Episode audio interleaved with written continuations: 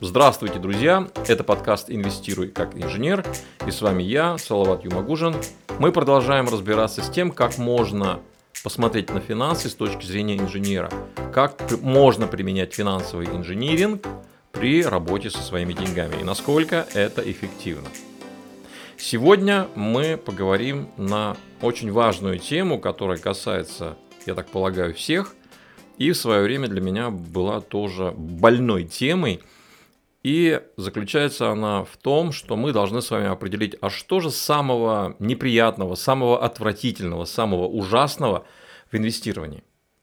Подумайте, как вы считаете, что самое отталкивающее, почему люди некоторые не начинают инвестировать, многие пытаются как можно скорее завязать с этим неприятным занятием. Что же это вот неприятное мешает нормально и эффективно работать с деньгами?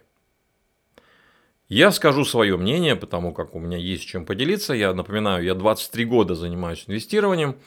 И из них первые 12 лет я как раз занимался тем, что использовал игровые методы инвестирования. И там ярким махровым цветом вот эта неприятность или отвратительная, эм, так скажем, особенность инвестирования себя проявляла. И эта неприятная штука на самом деле называется неопределенностью.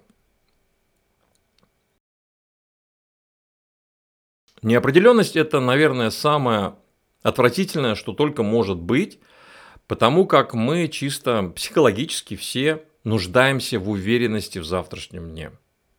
Это базовые потребности по пирамиде Маслоу, и это на самом деле то, что мы все ищем. Нам нужна уверенность в завтрашнем дне и в отношении семьи, и в отношении своих доходов, и то, как и где мы будем отдыхать. Это на самом деле нужно не только людям, даже животные в неволе не размножаются, потому что у них нет вот этой уверенности, у них нет свободы, они напряжены, они находятся в стрессе. Почему мы ностальгируем, вот кто успел пожить в советский период нашего государства, почему мы ностальгируем по СССР? Потому что пусть мы жили не богато, Пусть мы, может быть, не могли ездить за границу, отдыхать на каких-то известных международных курортах, но мы знали, что будет завтра. Мы наверняка знали, что будет через год. Мы знали, что будет через 10 лет. Да, машину, на машину ты заработаешь лет через 15-20. Но ты знал точно, что ты получишь автомобиль. Ты знал, что у тебя не будет проблем с жильем. Тебе не нужно будет искать работу, она всегда есть. И все, что ты можешь делать и должен делать, совершенствоваться в своей профессии и жить, пусть не богато, но стабильно. Достаточно посмотреть на старые передачи советских времен, посмотрев на зрительный зал, вот в записи даже, ты видишь, насколько люди спокойные, жизнерадостные, беззаботные. Они не перекошены у них лица э, этой нервной заботой о том, что же будет дальше, как погасить ипотеку и где бы найти высокооплачиваемую работу. Все эти проблемы на самом деле просто не существовали в советские времена. Поэтому многих и тянет туда. Воспоминания о прошлом кажутся светлыми. Да, были и минусы, но самый большой плюс, на мой взгляд, я в этом уверен, это именно уверенность в завтрашнем дне – и отсутствие неопределенности. На мой взгляд, именно поэтому большинство людей идут в наемную работу, потому что они ищут стабильности. Пусть эта стабильность мнимая, пусть тебя могут сократить, но хоть какая-то, хоть какая-то стабильность. И то же самое, и более еще даже, наверное, серьезном и таком жестком варианте мы чувствуем в условиях рынка. Вот даже если посмотреть, как вот мы с советского периода перешли на рыночную систему, какие стали взаимоотношения? Каждый стал пытаться обыграть соседа. Возникла какая-то конкуренция. Все пытаются друг друга обойти. Кругом говорится только об одном, об успешном успехе, больше ни о чем. Все это некая борьба за место под солнцем. Почему некая? На самом деле борьба за место под солнцем, выдавить остальных и вот таким образом заявить о себе и организовать себе хоть какую-то стабильность. На финансовом рынке, если не вообще про рынок говорить и те рыночные условия, в которых мы сейчас оказались и в которых мы сейчас живем, а если говорить про финансовый рынок, то там еще все более жестко. Причем Если кто-то думает, что я не участвую в каких-то финансовых операциях, я не участвую в этом финансовом рынке, никак я там не присутствую, это большое заблуждение, потому что все мы участники финансового рынка, все без исключения, даже купил ты доллар, ты уже участник финансового рынка, даже сидишь ты в рублях, ты все равно подвержен изменению курсовой стоимости рубля и ее покупательной способности. Я уже не говорю, если что-то ты купил, акцию, корову, автомобиль, неважно. Если что-то ты купил, ты уже участник рынка. И поэтому не нужно себя обманывать. Мы все участники финансового рынка.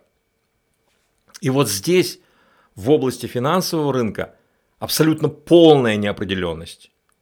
Если в рыночной системе там можно где-то устроиться на работу и создать себе какие-то условия предсказуемые, то если ты зашел на финансовый рынок, если ты начал инвестировать, то ты находишься в абсолютно полной неопределенности. И причем, давайте, давайте вместе порассуждаем, в чем заключается эта неопределенность. Хорошо, ты пришел и решил купить что-то. Вот и началась сразу неопределенность. Мы покупаем, и возникает два варианта развития событий. Я купил и цена на то, что я купил, ну, купил акцию условно, и цена пошла вверх, хорошо, цена пошла вниз, плохо. То есть, когда мы еще только намереваемся сделать какую-то сделку, совершить какую-то сделку, мы находимся в состоянии полной неопределенности. Хорошо, допустим, купил. Что-то купил, цена пошла вверх и поднялась там условно на 10%. Что дальше? Что дальше? Закрыть сделку, зафиксировать 10%, вывести деньги и радоваться? А нет. Возникает опять двойственность. Одна часть тебя говорит, не продавай, цена может стать и 20, и 30, и 50%. Биткоин вон вырос в 30 раз. Почему ты собираешься продавать, когда цена только немножко поднялась? Не продавай, сиди дальше в этой сделке. А другая ваша половина говорит, сейчас вот цена развернется, ты заработал и все это сольешь немедленно продавай. И вот это состояние продать-не продать, оно продолжается. То есть ты во время покупки, еще до покупки находился в неопределенности. Хорошо, совершил сделку, и дальше ты находишься в неопределенности. Даже если цена идет в твою сторону, если цена растет. А если цена падает, что будет? Давайте посмотрим другой вариант. Ты купил, а цена пошла вниз. Упала условно на те же 10%. И ты думаешь, опять два варианта быстрее бы закрыть, ну 10% потерял, а вдруг больше потеряю, вдруг 20 или 30, или как в прошлом году российский рынок упал на 50%. Такое же может быть, давай-ка я от греха подальше быстрее закрою сделку. Да, убытки, ничего страшного, 10% не смертельно. А другая твоя половина говорит, 10% не проблема, это кровно заработанные деньги. Как это не проблема? Сиди, сейчас рынок развернется вверх, и ты вернешь потерянное, а может быть еще и в плюс выйдешь. То есть ты опять находишься в неопределенности. Я рассказываю, это не какая-то сказка, это то, в чем я 12 лет находился. Я вот в 2000 начал инвестировать до 2012 года, пока я не узнал альтернативный способ, о котором сегодня здесь, не сегодня, а вот в этих выпусках подкаста я вам рассказываю.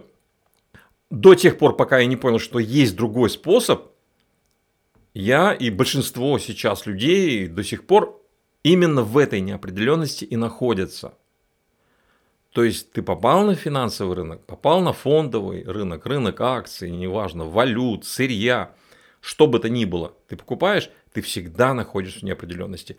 И в момент покупки, и после покупки, и после движения в твою сторону, и после движения против тебя, если ты уходишь в минус, ты постоянно раздвоен. Это ужасное состояние, особенно вот у меня это было особенно отягощено чем? Я управлял еще и не только своими средствами, но и средствами тех людей, которые мне доверили их. Тогда я занимался еще управлением, сейчас я это не делаю. Почему? Потому что на самом деле нет такой необходимости. Лучше показать человеку или дать ему удочку, нежели за него это делать. Но это уже другая история. Так вот, имея и свои, еще тем более, если чужие деньги в управлении, ты находишься вот в этой раздвоенности, и это ужаснейшее состояние. На самом деле, его просто передать невозможно. Так что а, неопределенность – это самое отвратительное, что только может быть при инвестировании. Особенно, если ты не просто живешь в рыночной экономике, если ты еще вошел в рынок, если ты еще там работаешь, инвестируешь, то ты неизбежно в такую ситуацию попадаешь. Я сейчас не пытаюсь отвадить людей от инвестирования. Я рассказываю о том стандартном подходе к инвестированию, который существует. Но есть и другой вариант, собственно, к чему я пришел в 2012 году. И это позволяет уже уйти от неопределенности. Но это уже другая история, об этом мы поговорим в следующем выпуске. То есть всегда плохо. Вот ты инвестируешь, и тебе всегда плохо. И в момент покупки, и после покупки. Но это плохо тебе. На самом деле далеко не всем плохо. Есть большая когорта людей, есть э, серьезный бизнес, целая отрасль, целые отрасли, которые занимаются тем, что на этой неопределенности и зарабатывают деньги. Вот давайте опять вспомним, кто еще застал советское время, кто жил в условиях Советского Союза, а потом был переход на рыночные рельсы. Вспомните, в этой неопределенности, когда никто не знал толком, что будет дальше, кто процветал? Кто делал большие деньги? Гадалки. Появились различные чумаки, заряжали по телевизору разные предметы а, и предсказывали будущее, различные оракулы. Они зарабатывали баснословные деньги на том, что люди находились вот в этой неопределенности. Неопределенности, что будет дальше со мной, с моей работой, с моей семьей. В финансах та же неопределенность, о которой я только что вам рассказывал, она на самом деле выгодна. Выгодна тем, кто создает империю по оказанию услуг вот этим растерянным людям. А растеряны практически львиная доля, потому что львиная доля играет финансы. Так вот, эти гадалки от финансов, аналитики, они говорят, что будет завтра. Какой актив вырастет в цене, какой актив в цене упадет, что нужно делать сейчас, что нужно делать потом. То есть они все знают. Учат, кроме того, что дают уже готовые рецепты, многие в этом бизнесе по обеспечению некой стабильности, ментальной стабильности для людей, учат вас техническому анализу, фундаментальному анализу. Я не против тех анализов фундаментального анализа, это хорошо. Но работает это, это не панацея, и работает это не всегда. А вам пытаются сказать, что вот это и есть спасительный ключ, который поможет вам избежать неопределенности, опираясь на технический фундаментальный анализ. Или предлагают роботов, это отдельный, отдельный бизнес. Огромное количество оракулов, которые что-то говорят в интернете, по телевизору. Все это на самом деле гадалки от финансов. И почему, почему люди продолжают играть в финансы, использовать игровые методы, не используют финансовый инжиниринг, о котором я здесь рассказываю, а используют именно приемы, построенные на гадании – да потому что это выгодно. Выгодно тем, кто зарабатывает на этой неопределенности. Это выгодно. Неопределенность снимать нельзя, иначе люди перестанут платить деньги тем людям, которые вам что-то предсказывают, что-то продают, каких-то роботов, какие-то программы, какие-то обучалки, которые, по большому счету, не решают вопроса. Почему я заявляю об этом так громогласно? Да потому что 90% участников рынка по разным статистическим данным эта цифра немного колеблется, но плюс-минус 90% участников вот этой игровой модели инвестирования теряют деньги. И только 10% стабильно зарабатывают. То есть есть огромная масса вот этих псевдоспециалистов, которые вам предлагают услуги и товары. И эта огромная масса, и этот огромный бизнес, он на самом деле не приносит должного результата, если 90% людей, которые выслушали это, купили это, обучились этому, и 90% из них теряют деньги. И проблема всему на самом деле неопределенность. Проблема всему отсутствие уверенности в завтрашнем дне. Мы как люди очень хотим уверенности в завтрашнем дне. Это наша базовая потребность. Повторю, это базовая потребность по пирамиде Маслоу. Безопасность, уверенность, уверенность своя вашей семьи, родных и близких, работа, отдых, все это, питание, крыша над головой, все это базовые потребности. И если вы чувствуете, что эти потребности зашатались и могут быть проблемы с этими потребностями, то вы начинаете находиться в состоянии неуверенности, неопределенности, и у вас нет уверенности в завтрашнем дне, соответственно, появляется вот эта группа помощников в кавычках, экспертов и консультантов, которые вам говорят, ребята, продолжайте играть в финансы, мы просто покажем, как выиграть. И это как раз есть то самое большое заблуждение, в котором находится большинство людей, и решение находится в другой области. Нужно сменить фокус своего внимания с игрового варианта на финансовый инженеринг, где игровой составляющей нет – Приемы эти активно используются, я об этом уже рассказывал и буду рассказывать дальше в нашей обыденной жизни, но в финансах мы почему-то не понимаем, что игровые методы не могут быть основой стабильного бизнеса, стабильного зарабатывания денег и стабильности в вашей жизни. А только те приемы, которые основаны на инженерии, те приемы, которые основаны на некой системе, только они позволяют вам уйти от игры и уйти от неопределенности.